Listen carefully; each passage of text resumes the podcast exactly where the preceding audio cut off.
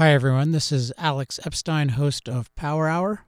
This week, we're doing another best of Power Hour, and this is definitely one of my favorites. The guest is Edward Calabrese, and the topic is the science of environmental danger. Dr. Calabrese is a professor of toxicology at the Dev- uh, Department of Environmental Health Sciences in the School of Public Health at the University of Massachusetts at Amherst, or at least he was. He may well be emeritus because he's had a very long and distinguished career. And the reason I like this episode so much is twofold. One is the topic, and two is the guest. And so the topic of the science of environmental danger is specifically focused on the issue of thresholds of danger for exposure to a given substance. So you can think about what is the threshold at which it's dangerous to be exposed to a certain kind of nuclear radiation or the sun or some particulate in the air that a power plant emits. And Dr. Calabrese, so th- I should say that's just that itself is such an important topic and is rarely discussed with any kind of precision. People just think, oh, well, anything humans emit must be bad. And that makes no sense whatsoever. There are certain things that humans emit that are not bad at all or that are even good. And then there are things that come from nature that are bad. And it's, it's all about understanding what, at what threshold is this substance dangerous uh, for a given person. And one of the reasons I like Dr. Calabrese so much on this is just he's a very, very precise thinker and he encourages us to think for ourselves. So, one thing you'll notice in the interview is that he is very much encouraging us to think about the people who disagree with him, to take their arguments seriously, to uh, to read up on this issue, and then to come to our own conclusions. And I think that that conveys a lot of confidence, and it also shows his commitment to objectivity. So this week, super important topic, super important guest. I hope you enjoy it. Also, you can find on Amazon now the Moral Case for Fossil Fuels, the new version. So if you just look up Moral Case for Fossil Fuels Revised, you can pre order the new version, which will be coming out next August. But you can get your reserve your copy now and help it get on bestseller lists if you have any interest in that. Okay, hope you enjoy this week's episode. Power Hour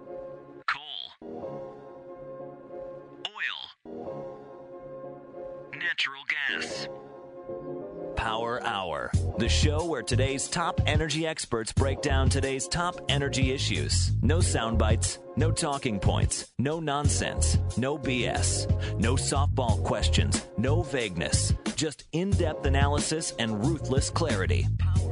Here's your host, Alex Epstein. Welcome to Power Hour. I'm Alex Epstein. Well, it's welcome back to Power Hour. It's been a while. I really appreciate everyone who's asking me when's the next Power Hour because I know a lot of you at least have listened to every episode, which I think is over 100 hours worth. So that's that's really really cool and from what I've seen on the internet, those of you who have listened to that much are just are just forces to be reckoned with in terms of being able to engage other people in terms of your knowledge of the facts. Uh, it's really remarkable. So I'm always happy to do Power Hour when it fits in the schedule. And today we have a new Power Hour on a new subject, which is one of the most important subjects, which I've covered a little bit in my work. I've referenced it, but we've never had an expert on this subject on Power Hour or really featured in our work anywhere. And this is the issue of dosage. Now, that might not sound that exciting, but let me assure you, it is that exciting. And I'll have more to say about this in the wrap up. But dosage pertains to what quantity of something is dangerous and what quantity is safe and what quantity is beneficial. And I've mentioned for a while that the way we think about dosage of different substances is incredibly irrational. And we're going to dive into that today. There's what's called the linear no threshold hypothesis, which holds that for certain things, any dosage is bad. So there's no amount of radiation that could be good. You know, any amount of a given, uh, you know, any amount of particulate matter is going to contribute to cancer. Uh, that kind of thing. There are other views of dosage, but what our view of dosage does is it tells us, uh, it leads to our conclusion about what amount of something is dangerous. And because everything in life, including in industrial society, has different byproducts, it leads us to wrong conclusions about the okay amount of byproduct for a given thing. So it's a very, very, if, if you have the wrong view of dosage, if you have the view that a healthy dosage is actually unhealthy, then you can shut down all sorts of industrial progress for no reason. So today we're going to be talking to Dr. Edward Calabrese, who is, to my knowledge, the best thinker in the world, best researcher in the world on this issue of dosage. And as you'll see, he's an incredibly independent thinker, incredibly smart, and incredibly clear. So this is information that you'll see almost nowhere, and I think you'll be blown away by how wrong the way our entire society, including the whole government apparatus, thinks about how wrong it is that the way they think about dosage, the way we've been taught to think about it, and thus, and this has huge implications for uh, the status of all these different reports you hear about. Oh, X is causing cancer. You'll see that the foundation of this turns out to be totally bogus, and that there's much better ways of thinking about dosage, ways that lead to very surprising conclusions, such as that certain amounts of things that are considered bad are actually good. So, hopefully that intrigues you. We'll be back with Dr. Ed Calabrese on the other side. Power Hour, because what you don't know about energy can kill you. Here's Alex Epstein. We are joined now by Dr. Ed Calabrese, professor of toxicology at the Department of Environmental Health Sciences and the School of Public Health at the University of Massachusetts at Amherst. Dr. Calabrese, welcome to Power Hour. Thank you very much. All right. Now, you're an expert in a topic that I'm fascinated by and that has come up in a lot of different ways as we've talked about nuclear power and different kinds of uh, you know, different kinds of emissions over time, um, which is the issue of thresholds. And to start off with, uh, I'm interested in knowing about the prevailing approach to thresholds, which is called uh, LNT. Can you tell us what LNT is and uh, where it came from? Yeah, LNT stands for linear non-threshold, and it describes a, uh, a dose-response relationship in which the response is directly proportionate to dose, which essentially means that uh, there is an effect along the entire um, dose continuum. If you were to look at it from a radiation point of view, it would suggest that there is a response even down to a single ionization. If it were a chemical, it would be uh, down to a, a single chemical. Those are hypothetical because one can't really measure down to those levels. But um, but basically, the theory is that that um, that there is a, a, starting with something, there is a direct uh, linear relationship, a proportionate relationship, and so that's uh, that's the linear non-threshold dose-response relationship, and that's in contrast to a threshold dose response in which there has to be a certain level of uh, exposure exceeded before a significant deviation from the uh, uh, the background or the control comparison group is um, is seen. So you have really two um, two ways of looking at exposures, uh, at least within this framework.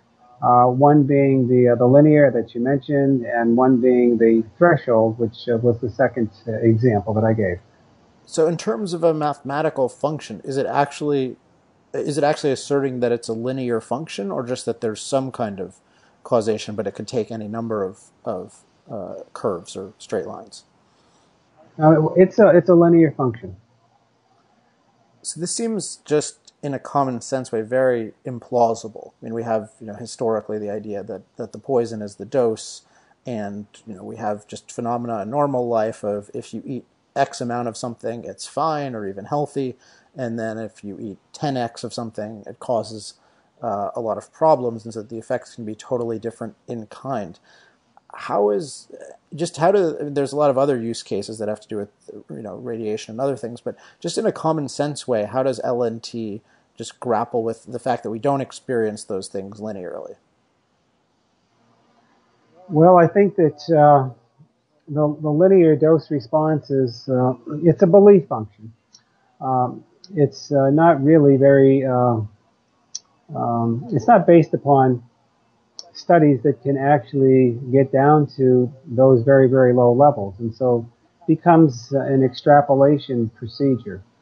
And so, I mean, basically, you know, when we're looking at uh, you know, where where this came to be, um, originally this was uh, this was um, really came out of studies that were in the radiation side, um, probably based upon uh, exposures at the low end, which were which were probably 300,000 to 400,000 fold above background, and and uh, and going up further, people saw a, a linear dose response relationship in in fruit flies uh, mature in the uh, mature spermatogonia of fruit flies, and then made um, made basically extrapolations down to to zero essentially, and um, and, and, and, it, and it was a belief function. And so, and so, uh, a whole uh, ideas and, and, systems are built around that belief function. And, and, and, and others actually, actually the, the, interesting thing along, along the same line is that, I mean, there were smart people that, that made these ideas up and it's, and, and you can't trivialize their ideas.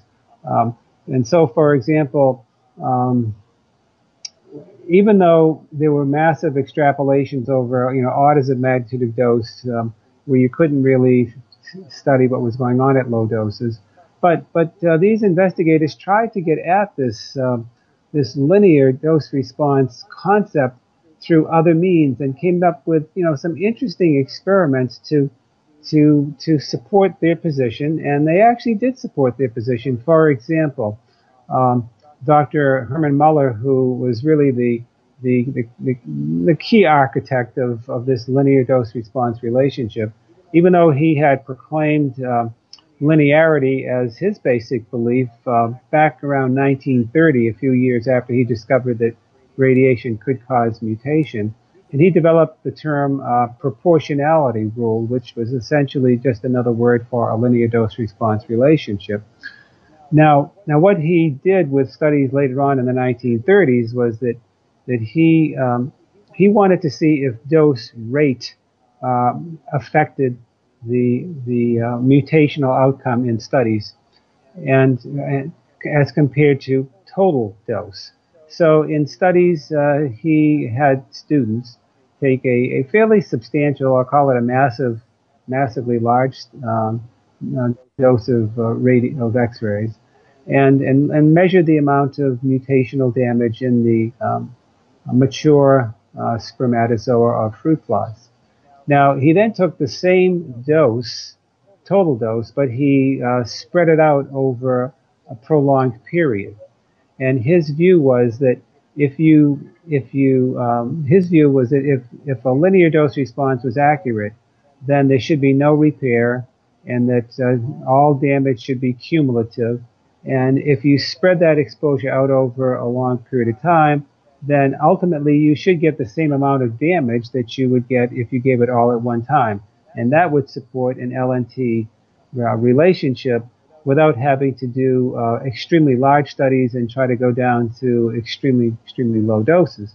And when he did this work, he, he, he actually supported his position. He found that, that the damage, uh, when you, when you spread it all out in small increments, uh, small doses, all adding up to the big dose, they got uh, pretty much exactly the same amount. And so he came away with the belief that, in fact, uh, wow, I think LNT is supported. And, and, and it was a rather, you know, interesting um, approach. It was a, uh, it was the right experiment to, to move it ahead. And so as the, as we came from the 1930s into the 1940s, um, that was really uh, the key basis for for why you might say smart people, um, you know, biologically trained, genetically trained people uh, bought into the LNT phenomenon, and so and and and, and that would become um, that would become um, the framework upon which essentially everything uh, is built today.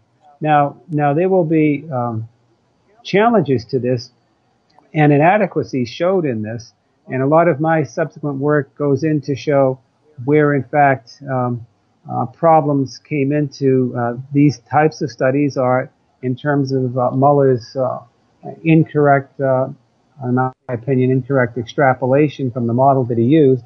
But I just wanted to, at least in the beginning, to to establish um, a framework that that LNT was, um, yeah, it was built based on a belief system initially, but then he came up with some experimental data that um, that that supported his position and that and that gave them the the scientific framework to believe that there was a strong basis to support LNT. All right, I definitely want to come back to those experiments and then your your, your thoughts on them and then your subsequent research. Uh, but just to give some more background, you, you indicated the universality of this. How widely is LNT used? And I guess the broader question is, how widely is this threshold issue relevant? Uh, this this uh, this is this this is fundamental to to how uh, in, industrialized societies live and and how we we make decisions about what we do in our personal lives. Every single um, I'll say, uh, advanced, semi-advanced country in the world today that has a regulatory uh, um, programs for dealing with uh, exposure to drugs or exposure to chemicals in the air, drinking water, and food, pesticide applications, um, medical device uses, and things of this nature. This, the technology developments. These are these are all fit into into uh, evaluations that relate to um, um, occupational exposure and, and, and consumer exposure to to these types of uh, agents, whether they're technology, whether it's uh, physical ionizing radiation, whether it's uh, chemicals that we are exposed to, now, uh, medical treatments that we that we need to uh, undergo. these are these are driven by um, by decisions concerning risk, and those risk decisions are are really framed within whether we have um, a linear dose response or a threshold dose response or one that I'm looking at quite a bit is a hormetic dose response. So there are there are three competitors out there. The ones that have won the, the state, so to speak, are adopted by by the regulatory agencies are the um, the, the, threshold model, which um, which is applied to essentially all all substances that uh, that do not cause cancer but cause other kinds of toxicities, and those which do cause cancer.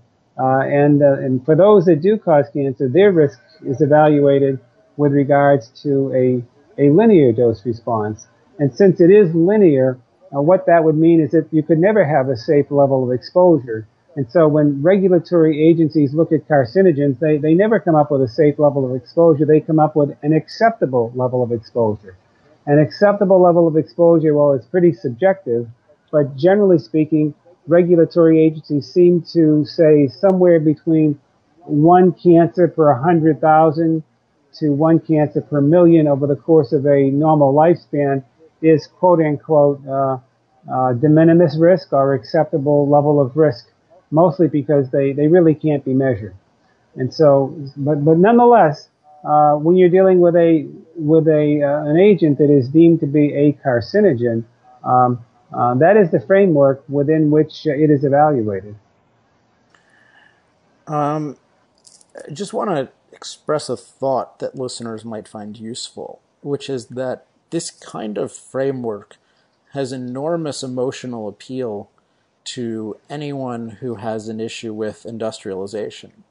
Uh, because if you can claim that byproducts are cancerous in almost any quantity, then you can always oppose things as cancerous. And you see that basically every major industrial technology, uh, particularly in energy, is is opposed as this is causing cancer. This this kills so many people through cancer, versus a threshold response where industry could get to a point with any given technology where it could say, well, there's no real safety um, issue. So I just always find it interesting to think of where certain viewpoints have incentives uh, to align with other viewpoints. I'm, I'm curious what you think of that. Well, I, I think that I think you're right, and I think that it's uh, you know how humans respond to this is is very strange in the in the sense that my state of Massachusetts uh, one week ago uh, voted to uh, essentially legalize uh, the sale and use of uh, of recreational marijuana, and if you take a look at the um, studies, and you can take a look at risks of lung cancer, things of this nature that uh, the the risk of uh, developing certain kinds of cancers, you know, has been shown in various types of studies. But and it would tend, if you believe the LNT theory, it would uh, it would relate, it would fit, it would fit fit in. And yet uh, the the citizens of, of this this state that tend to be very strong environmentally. Uh, voted very strongly to, to support the legalization of, uh, of another carcinogen into the um, um, you know, into use. And so, but they may they may strongly oppose you know exposures to to other types of carcinogens um, tied into uh, you know some fear of uh, a risk of uh, you know one in a hundred thousand or one in a one in a million that they you know you can't really measure. And so so there's there's a there's a psychological component to this that is uh, uh, that really needs to be understood and studied. It's uh, something that, that I don't do, but but but you can see some some of these uh, behavioral or voting disparities that uh, kind of make you um, you know scratch your head and try to figure out um, how do people process information about risk and dose response and and uh, what are some of these uh, I say personal and perhaps sociological or, or political factors that that could uh, enter into this. To what extent is carcinogen a legitimate concept because it seems that if threshold response is true, then it can be very misleading to say something is a is a carcinogen. And just in if, if we look at other contexts and we take things that are you know dangerous in some quantity. I mean, is like is water a killer? I mean, if you drink too much water, you can die. So is water a killer? Like, does it make sense to classify something that's dose dependent uh, for its danger as inherently. It seems like carcinogen means, I mean, is the definition that it can cause cancer in a certain dose? Because it sounds like people interpret it as it will cause cancer or it does cause some cancer. Oh, well, I think that that's an interesting, uh, you know, point that you raise, and that is that um, I think that if you classify something as a carcinogen, then then um, usually be- because regulatory agencies have have uh, built this upon an assumption of a linear dose response, there's uh, there's no need for a qualifier.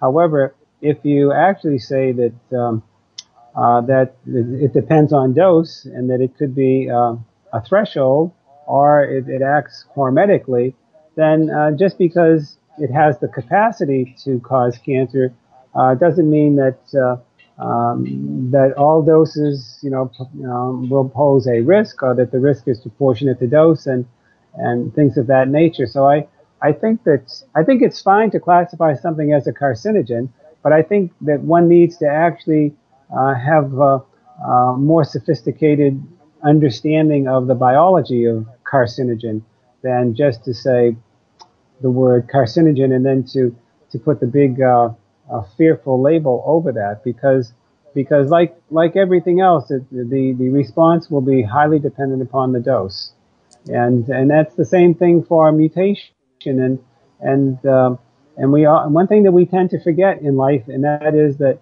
is that um, we're here on this earth, and, and we are an evolved species like other species, and that uh, we are the survivors, and that built into our capacity for survive are a whole series of adaptive responses. One of those adaptive responses happens to be uh, the capacity to repair genetic damage or DNA damage that has been induced by mutagens, carcinogens, and that uh, uh, and this is a very significant aspect to uh, to permitting us to survive and and and actually to permit uh, a mechanistic explanation for why one would not expect to see uh, a linear dose response. and why one would be more likely to see a threshold type response. Just to ask another word question, how, how do you feel this applies to toxic? So I, I noticed that in my writing, I, I wouldn't refer to things as you know, toxic chemical, toxic substance, because it seemed like you could have, you know, a toxic dose, or you could talk about something as having high toxicity. That is, it tends to be toxic in smaller doses than something else. But toxic, it just seems like we start to classify things as this is inherent, like this substance is sort of mystically safe, and this is mystically dangerous. And, and the use of toxic seems to be another example of that, maybe even more widespread than carcinogenic. Well, I think that that probably grew up out of the uh, the um, you know kind of the 1970s and the regulatory climate in this country and perhaps in Europe. Um, now, as environmental regulations came to take a um, you know firm um, articulation within society with all kinds of legislation, and um, and and there was there was also the view at that time that, that nature was benign, and that uh, and so you know it was man-made chemicals that were our um, our real bane here, and we had to use, know how to use them, and and essentially we're dealing with the regulation of toxic substances, toxic man-made uh, made agents. But as it turns out, uh, in work that uh, that came out of a lot of sources, but uh, came to realize that that actually um, natural compounds are are uh, essentially just as toxic as man-made compounds, and that um, um, plants have to defend themselves and animals have to defend themselves, and especially in the world of of plants, there's uh, all kinds of natural uh, toxins and natural um, um, insecticides and, and other other uh, agents that could cause toxicities to other biological systems. And, and this is a, a dynamic that is going on that, uh, um, that ultimately becomes trying to understand, you know, how biological systems deal with threats, how they, they metabolize and detoxify these, how they repair damage. Uh, and also one thing that's becoming apparent from really the mid 1990s to the present time and that is that even if you have something that is inherently toxic, such as a, a reactive oxygen, or you have uh, compounds such as um, carbon monoxide or hydrogen sulfide or formaldehyde and, and others, that, that uh, these are uh, these are products that actually the body uses for for normal function, and without them, in fact, we uh, we do not survive very well. And, and furthermore, there there are studies called what they call cosmic silence studies, in which organisms from the paramecia up to rodents uh, have been studied in situations in which background radiation, cosmic radiation, has been uh, eliminated from the uh, exposure.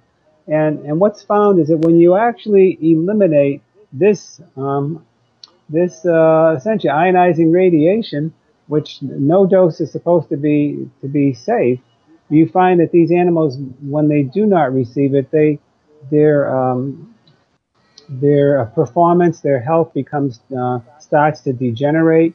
Uh, paramecia, for example, uh, becomes sluggish. They don't look healthy. They they they don't eat properly. They don't take up nutrients properly. They they they don't. They stop reproducing. You reintroduce the radiation back into their into their environment, and they become healthy and uh, perform much much better. And it it's led these uh, these findings have led the, the, researchers to suggest that in fact low low doses of ionizing radiation are are essential for uh, for life, and that life has evolved and found a way to incorporate them into uh, some you know, molecular utility.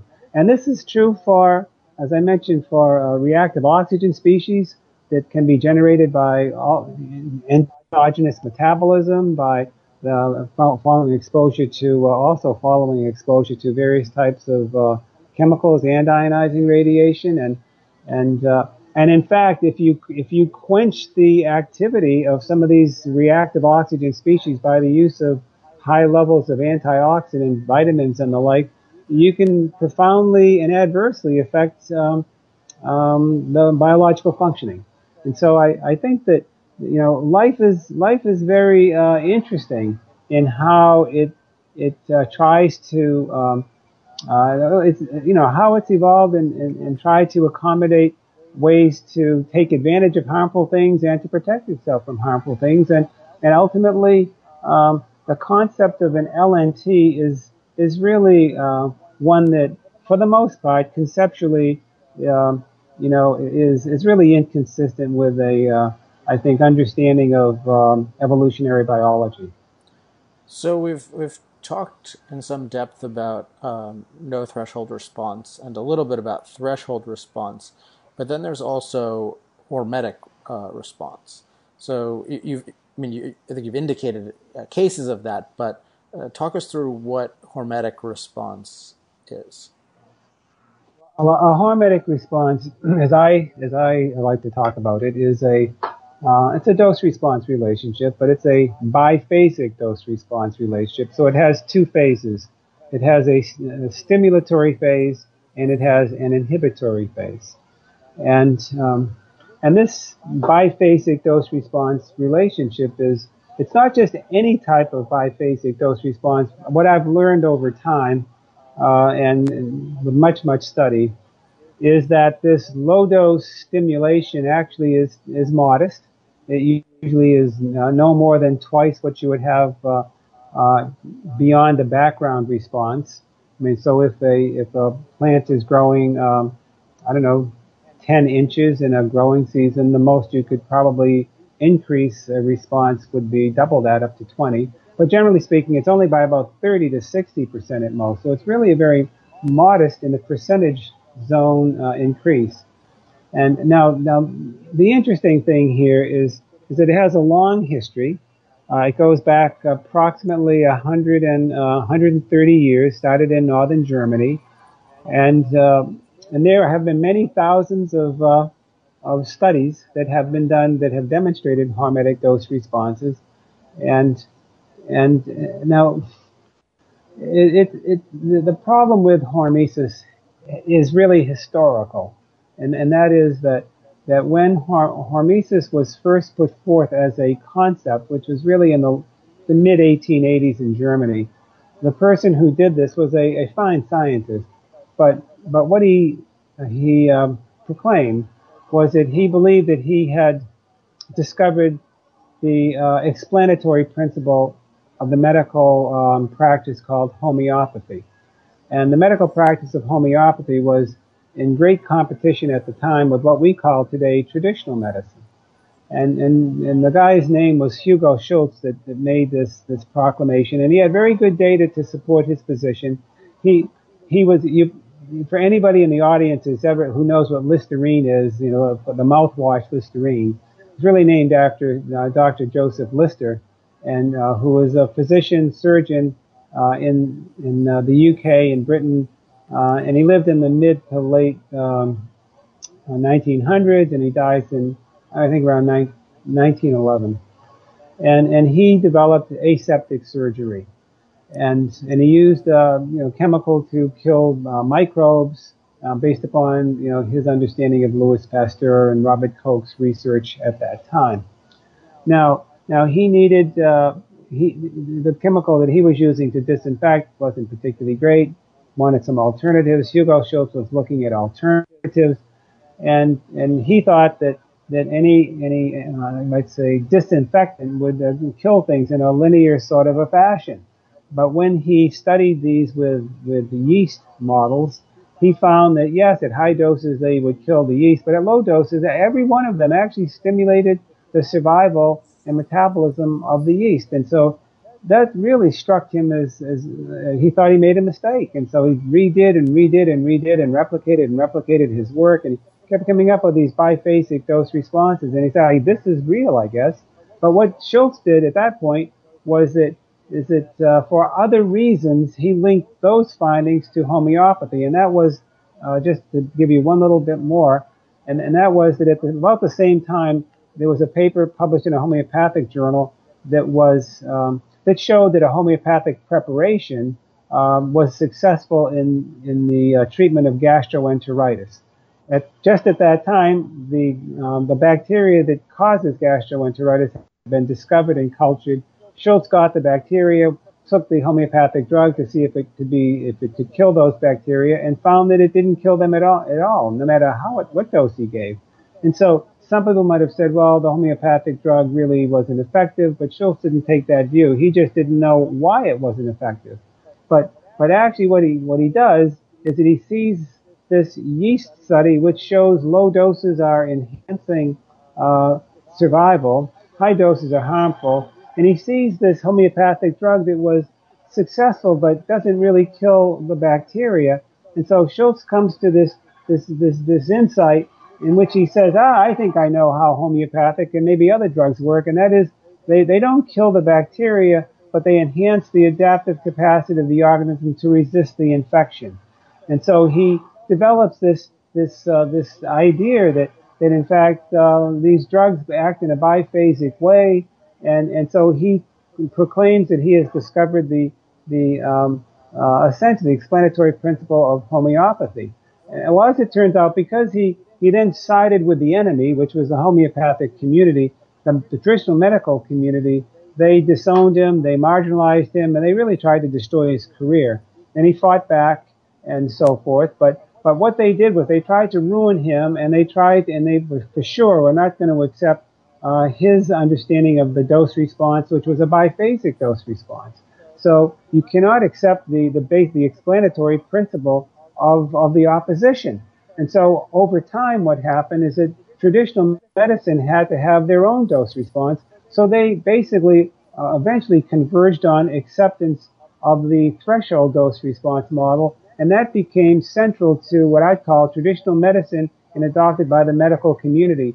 And that particular threshold model was then challenged in the late 1920s and early 1930s by Hermann Muller and other geneticists who claimed that, in fact, ionizing radiation acted not via a threshold, but acted via a linear dose response relationship. And, and so we actually had then the emergence of of three dose responses within the scientific community. One that was tried and true, which was really the threshold. And then we had, you know, uh, the hormesis one or the biphasic one, which was basically relegated to, uh, being marginalized. And, and then we have this, the new kid on the block, which was the linear dose response model that ultimately, you know, would become, um, uh, accepted by regulatory agencies for a variety of reasons down the road.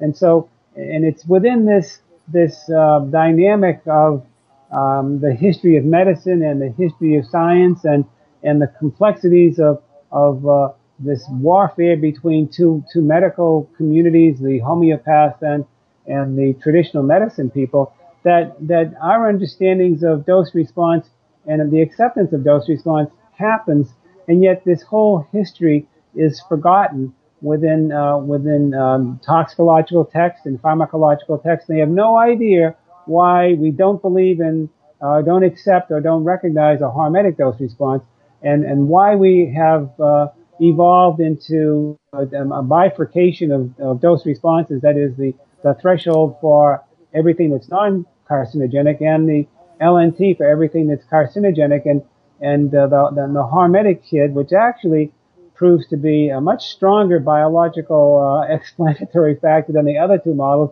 becomes becomes left out. And and it's in the last 20 years or so in which we have spent a considerable amount of time re-investigating and studying in this biphasic dose response mode uh, that we came to realize the historical issues and the and the uh, and and actually the greater strength of the hormetic dose response model in explaining what goes on at low doses far better than either the threshold or the uh, the linear dose response model.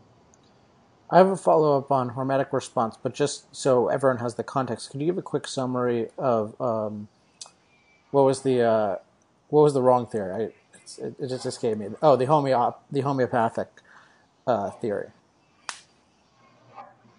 Uh, could you repeat that question, please? Oh, you were I'm I'm forgetting the term, but you're the what is it? The homeopathic theory or the um? Yeah, yeah, yeah. It was it was uh, he proposed it to be the the an explanatory uh, um, principle of the medical practice of homeopathy.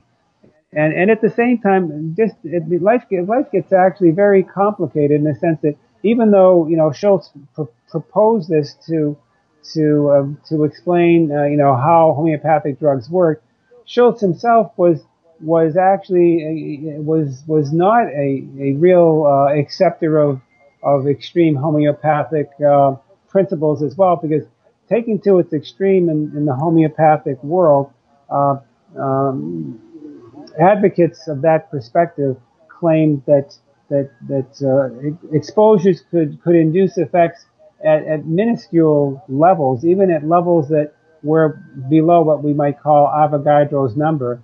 That is, even even in in uh, samples that may not even theoretically have a uh, have a single molecule in it, and and and this became very very controversial uh, of course, it still is controversial today, and Schulz never never believed in uh, in the extreme um, perspective tied into uh, what I'd say the, a home, that type of homeopathic perspective.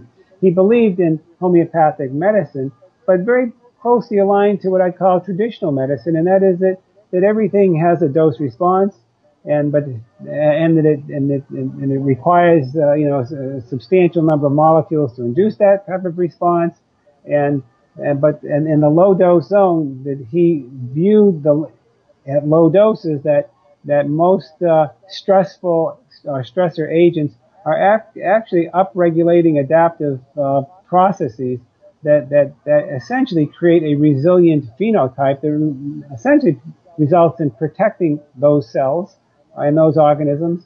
And at higher doses, the, those agents actually can be inhibitory or are in fact at very high doses, they can, uh, they can actually become, uh, harmful or toxic. And so, and so the, the, the, history of science with respect to the dose response relationship is, is not, you might say, pardon the expression, a straight line here. It's, it's, uh, it's, it's a very dynamic. There's a number of personalities and competing groups going in and and and I think we have we have actually ferreted out the complexity of this and have written quite a bit about this in, in our publication, so that it, it should be it should be fairly clear if people read what we have written on it.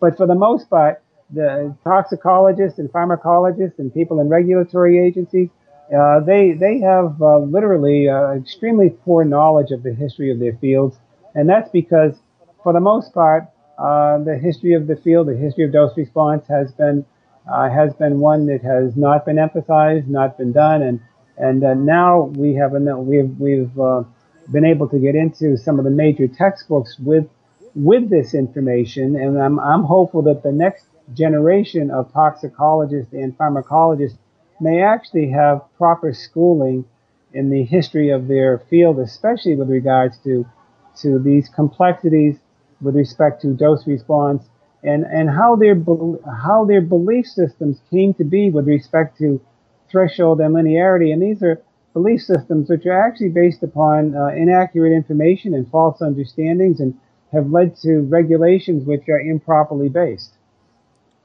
Um, so I, that's really fascinating how uh, people took uh, just how homeopathy in the in the sense of these vanishingly small doses being helpful uh, you know being helpful like they sort of took that and then used it to uh, damn uh, what's called um, damn hormetic response. Uh, in terms of hormetic response I think you've used this example, and I, have used this example too. Just something like sunlight just seems to be an obvious case of it, and it logically just makes the most sense. Just thinking, even with a layman's idea of the causality of the body, that they're all the, the you're, you're, you have a system, and it's got all these different drivers, and that with many things you need a certain amount of it to be a healthy system, and then if you have too little of it, it's not healthy, and if you have too much of it, it's not healthy. So that would very much follow the hormetic thing for many, many, and the body has all kinds of different substances in it. Um, so it makes makes total sense. Uh, and guess one question is where can what's a good place for you mentioned the research? What's a good place for people to learn about the research? Well, I think that uh, on the on the technical side, I I, I think that uh, I mean i'll say since we started uh, getting a lot of publicity on uh, hormetic dose response information in the technical journals, we uh, essentially our, our, work has led to probably seven or eight people writing um, writing books, uh, mostly not very technical books, but somewhat popular books that have come out on on uh, hormesis or things uh, closely related to hormesis. Um, I was a co-editor of one of these with a fellow from the National Institute of Aging on uh, Mark Mattson on on hormesis, but but there are there's a handful plus others and and, and several more I know coming out uh, within the next uh, six months or so by other people. So they're they're they're getting information out into um, out into the general literature uh, in the form of in the form of books uh, that um, that I think people could find. I I I, I have uh, you know there are uh, actually a lot of uh, general articles now that are that are out there that you know, if one had a familiarity with scientific literature, um, you could get a nice broad overview to it. I, I, think just going on, on, on the web and looking up hormesis and hormetic within um, within Google uh, get you there. Uh, every, I have to tell you, every single day when I when I wake up, I go down, I, I check my I check my email first, and I go on PubMed, and I type in hormesis or hormetic, and see what comes up for the day. And so so I, I check every single day of the week, and I'm always looking for you know what's happening uh, across the, the whole globe, and and so forth. But it depends on a person's level of interest whether you're a technical person or you're just kind of superficially interested in this. Other people, you know, there are very knowledgeable people who have who have very, you know, fancy, uh, sophisticated, but but communicate well blogs on on on these issues. I, I don't have one, but but uh, but but they're and you know they they have a view, and you don't have to agree with everything they write, but they're they intelligent, informed, have a perspective, and and I and I think that in the course of in the course of learning, I don't think you read one person or one thing. I think in these topics you try to read as broadly and as much as you possibly can because I think that then you begin able to uh, to to look at consistencies and inconsistencies and how things fit together well. So I the, the process of getting educated on, on anything, including the dose response, including hormesis, is is not trivial and it's not easy. I think it's a commitment to trying to understand it and try to uh, figure things out. So I, I, I would, um, I would say, I mean, I certainly could could recommend a a paper or two that I might have written, but but that's but that's not how you really become uh, broadly and uh, more sophisticated in terms of becoming educated. You just have to read very widely and be committed to to um, uh, you know, taking two steps forward and one step back, and two steps forward and one step back, and broadening yourself and and being excited about that quest for knowledge. Um, yeah, that that makes sense. I mean, I think I think there's that that can apply uh, to just about any field. So very quickly, what happened with the original experiment with the different doses? So you know where you had the additive, the, the doses adding up to the larger dose, and the the effects seem to be the same. Muller's experiment. Uh, going way back when this this crucial, brilliant experiment by Hermann Muller back in the late 1930s. Okay, so what's actually happened to that? Well, actually, Muller made it. You know, he he was he's a brilliant guy, and many other smart guys with him kind of bought into his view. And now the story is complicated, but I but I'll try to kind of cut through the complication and and, and kind of tell you what his mistake was, okay? His mistake was that, that he, um, he did his work with mature spermatozoa in the fruit fly. Now the fruit fly is okay, probably, uh, for, as, a, as a biological model. Um, but the issue that, that he was working with here was that when you work with spermatos, mature spermatozoa, the very latest stage, prior to when the sperm fertilizes um, the, the egg. Uh, he didn't know this at the time, but but the mature spermatozoa actually has had all its essentially all its cytoplasm squeezed out of it, and it becomes basically uh, a little squiggly thing that carries DNA that fertilizes an egg. And, and if there is damage to that DNA through chemicals, ionizing radiation, uh, it doesn't have the capacity to repair itself.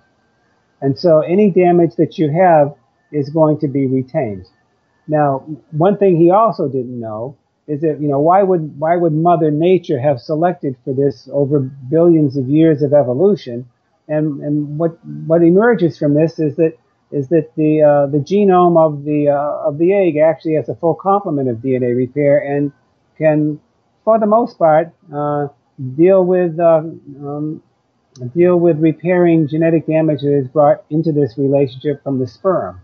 Now, and so there's a trade-off that's made in, an in evolutionary terms be- between uh, the efficiency of sperm moving and ultimately fertilizing eggs and the capacity to prevent against damage. And, and so we see that, that, that compromise there. But where Muller's mistake was, and other people's mistake, was that uh, later on, when, uh, and this was 1958, uh, this fellow, William Russell, who was at Oak Ridge National Laboratory, he he actually did work with mice, and he and he worked with an, a younger, more um, immature stage of the sperm called the spermatogonia, and and they have and what he found there was that in fact um, if you if you did the same type of an experiment and you you had the total dose and you and you um, essentially drew that dose out into a, a, a, much lower dose rate experiment, you found that that that essentially um,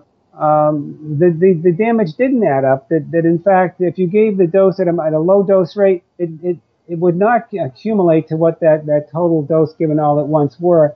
And in fact, in the females, at the dose rate they gave, which was still about 4,000 fold, um, fold above background, it, it, was really a threshold. In fact, so if you lower the dose rate enough in the female um, female mouse, um, and it was still not that low a dose rate, uh, you you found a rate at which the body was somehow able to repair that damage. Now we didn't even know about DNA repair at that time, uh, and later on in 1962, four years later, the beginnings of finding DNA repair actually uh, actually was made, and those discoveries led to the Nobel Prize on that topic in 2015. But the, the point here is that is that dose rate became uh, uh, became very significant, and and, and what happened with Muller and others is that they, once they, they, they, they convinced themselves and the world community that the dose response was a linear dose response, they did this totally on the basis of the, the male spermatozoa that had all the cytoplasm squeezed out and, and, and, lot, and lost its DNA repair. What they then did was they extrapolated over to all somatic cells all body cells, and, and applied the linear dose response, and therefore it re- became to focus on the cancer endpoint. Yet all the other somatic cells would have had a full complement of DNA repair, and therefore would not have shown that linear dose response. So our initial thinking that came to establish LNT was actually based upon the use of uh, extrapolation with the, with the male spermatozoa that, that had lost its DNA and then extrapolated that onto somatic cells that had a full complement of DNA, and it was the absolute inappropriate thing to do. And, and our, and our uh, regulations are based upon, you know, essentially that mistake, and as the twig is bent, so grows the tree. And, and, and, and essentially, you know, it's, it's hard to believe that in fact, uh, um, this has happened and it hasn't been corrected. And, and there are other, other mistakes along the way that are, are so glaring that, that, that, uh, uh, provide the, the scientific foundation for why our current regulatory um, programs are flawed. So and need to be corrected. Yeah, I mean, it's it's just I mean, if I hadn't th- seen other shocking things in other el- branches of science and other fields of study, I, I would be even more shocked. Uh, as as we close, I'm interested in the application of this to uh, the field that I've studied most, which is energy, and in particular fossil fuels. So, on a routine basis, you'll just read some statistic in the paper saying, you know, use of this causes 4 million deaths a year from cancer or something like that. Um, and my understanding is these are all um, LNT based things, and I really don't see the causality that they're claiming. I mean, I can see causality if you have a certain amount of smoke in the air and I can see people get sick, and maybe you could tie that. But they, they often talk about you know doses that I've been around, you know, of say coal plants, like doses where I've been fairly close to the plant, and there's not much perceptible. And then they claim, oh, we can tell that this many people died of cancer. What what is the legitimacy of those? Well, those uh, those proclamations are, are, really based upon uh, extrapolations, and those extrapolations are based on the assumption of a linear dose response in the low dose zone, and and essentially, you know, they when they make these proclamations, they're making those proclamations about what they think is happening in a human population. And the one thing you have to recognize is that epidemiology is not capable of essentially detecting risk, uh, detecting very low risks. And in fact, in courts of law in this country, and that you cannot claim cause and effect relationship with epidemiologic data um, with with risks that are uh, less than double um, the control group. And what we're really, I mean, that's like increased by hundred percent. Yet, yet, what you're talking about here are when people say, "Oh, we have risks of one in a million, one in ten thousand, one in a thousand, one in a hundred. We're, we're really, I mean, those are one in a hundred. I mean, epidemiology can't get can't get down to those levels, and yet these are where the projections are are going, and where a court of law is requiring that it has to be increased by a factor of, uh, you know, um, essentially um, increased by 100%. And, and this is because of all the, number one, the confounding variables that, that humans bring to the equation. We have different diets. We have different genetic backgrounds. We, we don't understand what our past exposures have been. We don't understand stress. We can't quantify, you know, how much, how many hours we sleep each night and how that's changed over time or, or what our diets have been. And all these things create variability and uncertainty. And they create, when you have low risks, all those, that background noise can, can just makes it difficult to, to detect anything that, that could be real. And that's why the court says you really have to see, uh, you know, damage that is uh, that is double background before we, we begin to think that it's it's causally correct. Yet yet these extrapolations that that that are commonly made extrapolate not just from from uh, a hundredfold above background uh, or double it, but they're going down to you know risks that approach one in a million and one in a hundred thousand or one in some number that that epidemiology cannot possibly detect. And, and so these, these are mostly um, belief systems um, that are tied into uh, you know, precautionary principle or protectionist philosophy. And, and it's actually, it's not science. The, the, the strongest scientific research that, that exists to date is actually the, the, types of things that we have looked at. And those, these are experimental studies uh, that have documented uh, responses in low dose zones that are, and for the most part, they really uh, show that the linear model and, and the threshold model do not predict low dose responses not nearly as well as the biphasic hormetic dose response. Um, what do you have any of those for, say, particulate matter?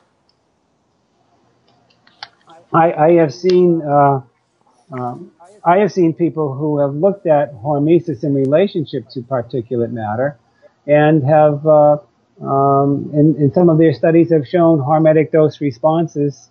Um, and and and so have make the claim. I, I, actually have not studied particulate matter with regards to uh, hormetic dose response relationships, uh, mostly because uh, I, I, am not particularly interested in epidemiology myself, just because of the limits of epidemiology that I just kind of uh, laid out. I, I, am mostly interested myself in, in experimental studies, in which you can control essentially all the variables except the one thing that you are looking at.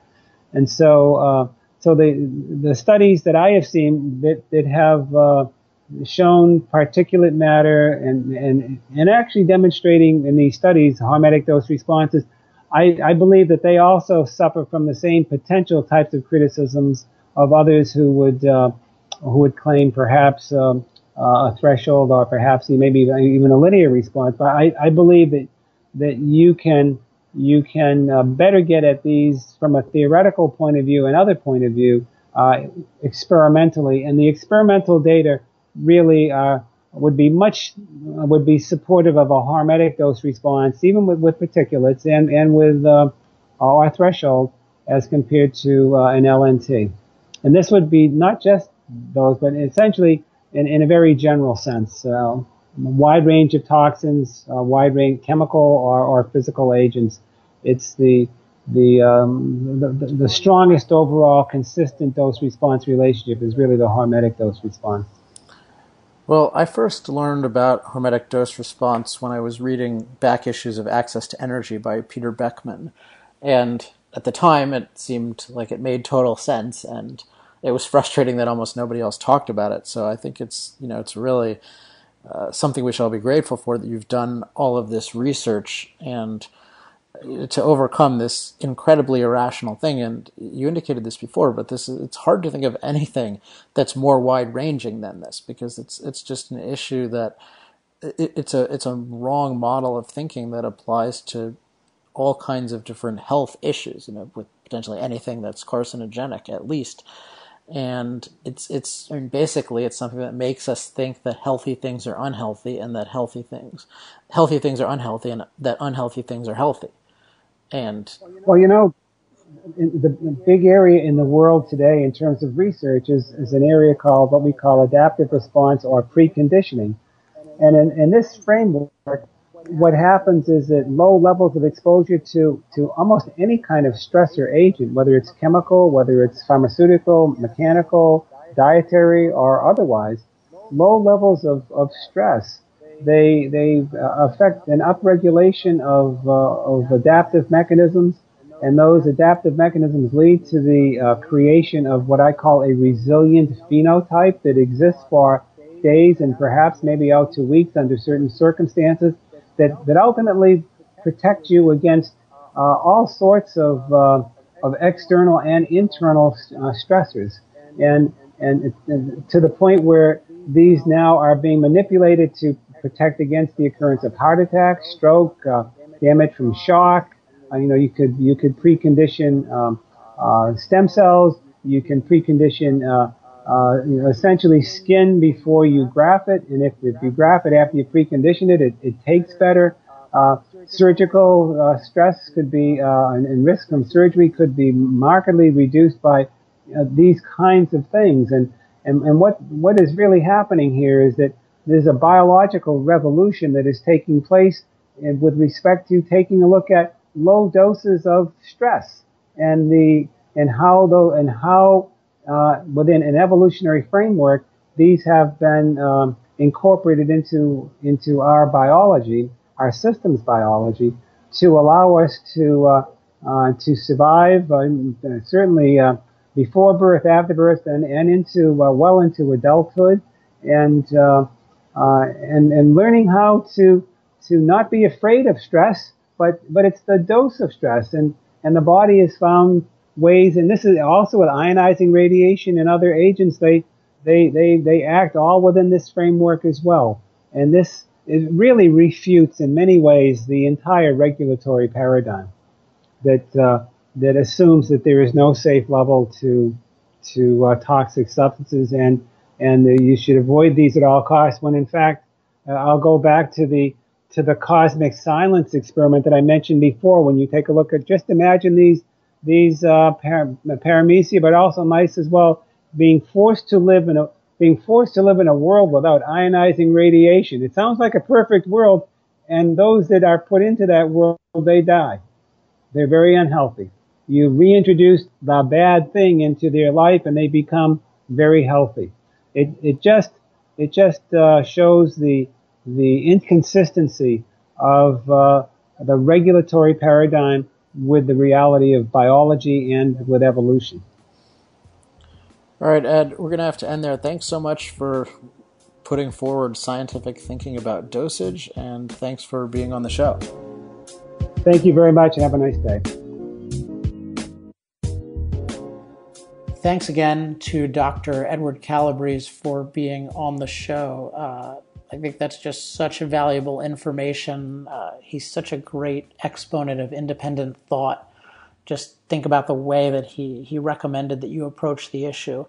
We're going to hunt down some of his particular works and show them to you, but he said, go look at the whole spectrum of things and, and see what you think. That's the way to develop an independent opinion. So I had a couple of thoughts during the interview that I didn't want to go into then because I wanted to hear what he had to say. Uh, but I think there are thoughts that have come up in different ways for different subjects, but I think that they very much apply here. And these thoughts have to do with the government monopoly on science and then the public's uncritical attitude toward experts. So, in terms of government monopoly on science, what we want in science is competition we want people with different ideas to be competing on a market of ideas where they have to persuade the public, they have to persuade different industrial concerns, they have to persuade their fellow scientists, they have to persuade journals that aren't controlled by the government in any way. They have to persuade them of they have to persuade them that their view really corresponds to all the facts. But when the government dominates science as it does today, what you have to do is you have to persuade government officials that you are the expert. And then you get entrenched in the government. And then, because the government is funding so much of science, there's just this incredible inertia that uh, favors the entrenched idea, even if it's even if it's bankrupt. And so then you get these uncontested reports and uncontested studies, uncontested claims, uh, which are then amplified and, and propagated by the traditional media.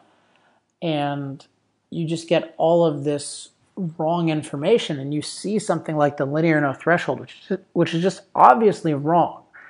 And yet it's just, it's treated as gospel. People don't even know that there is a different theory. And, and Dr. Calabrese mentioned that even the people in the field don't know that they're taking a particular position, that they're using a particular methodology that is, is you know, not even dubious. It's it's wrong. But they don't even know that because they haven't worked in a competitive field their entire life in many, many meaningful ways.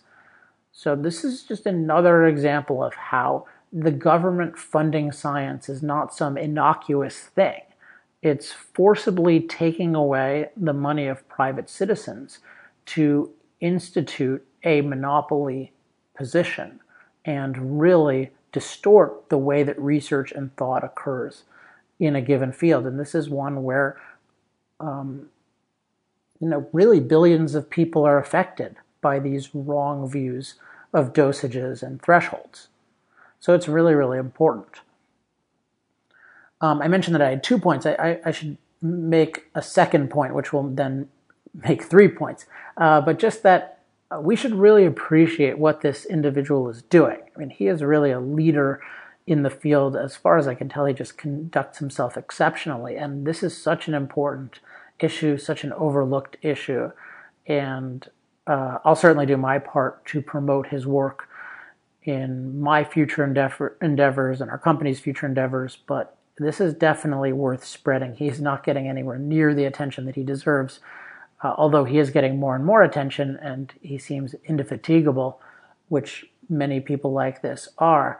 Uh, but yeah, that's just, you know, this is somebody who's doing really, really great work, and, and we should appreciate that.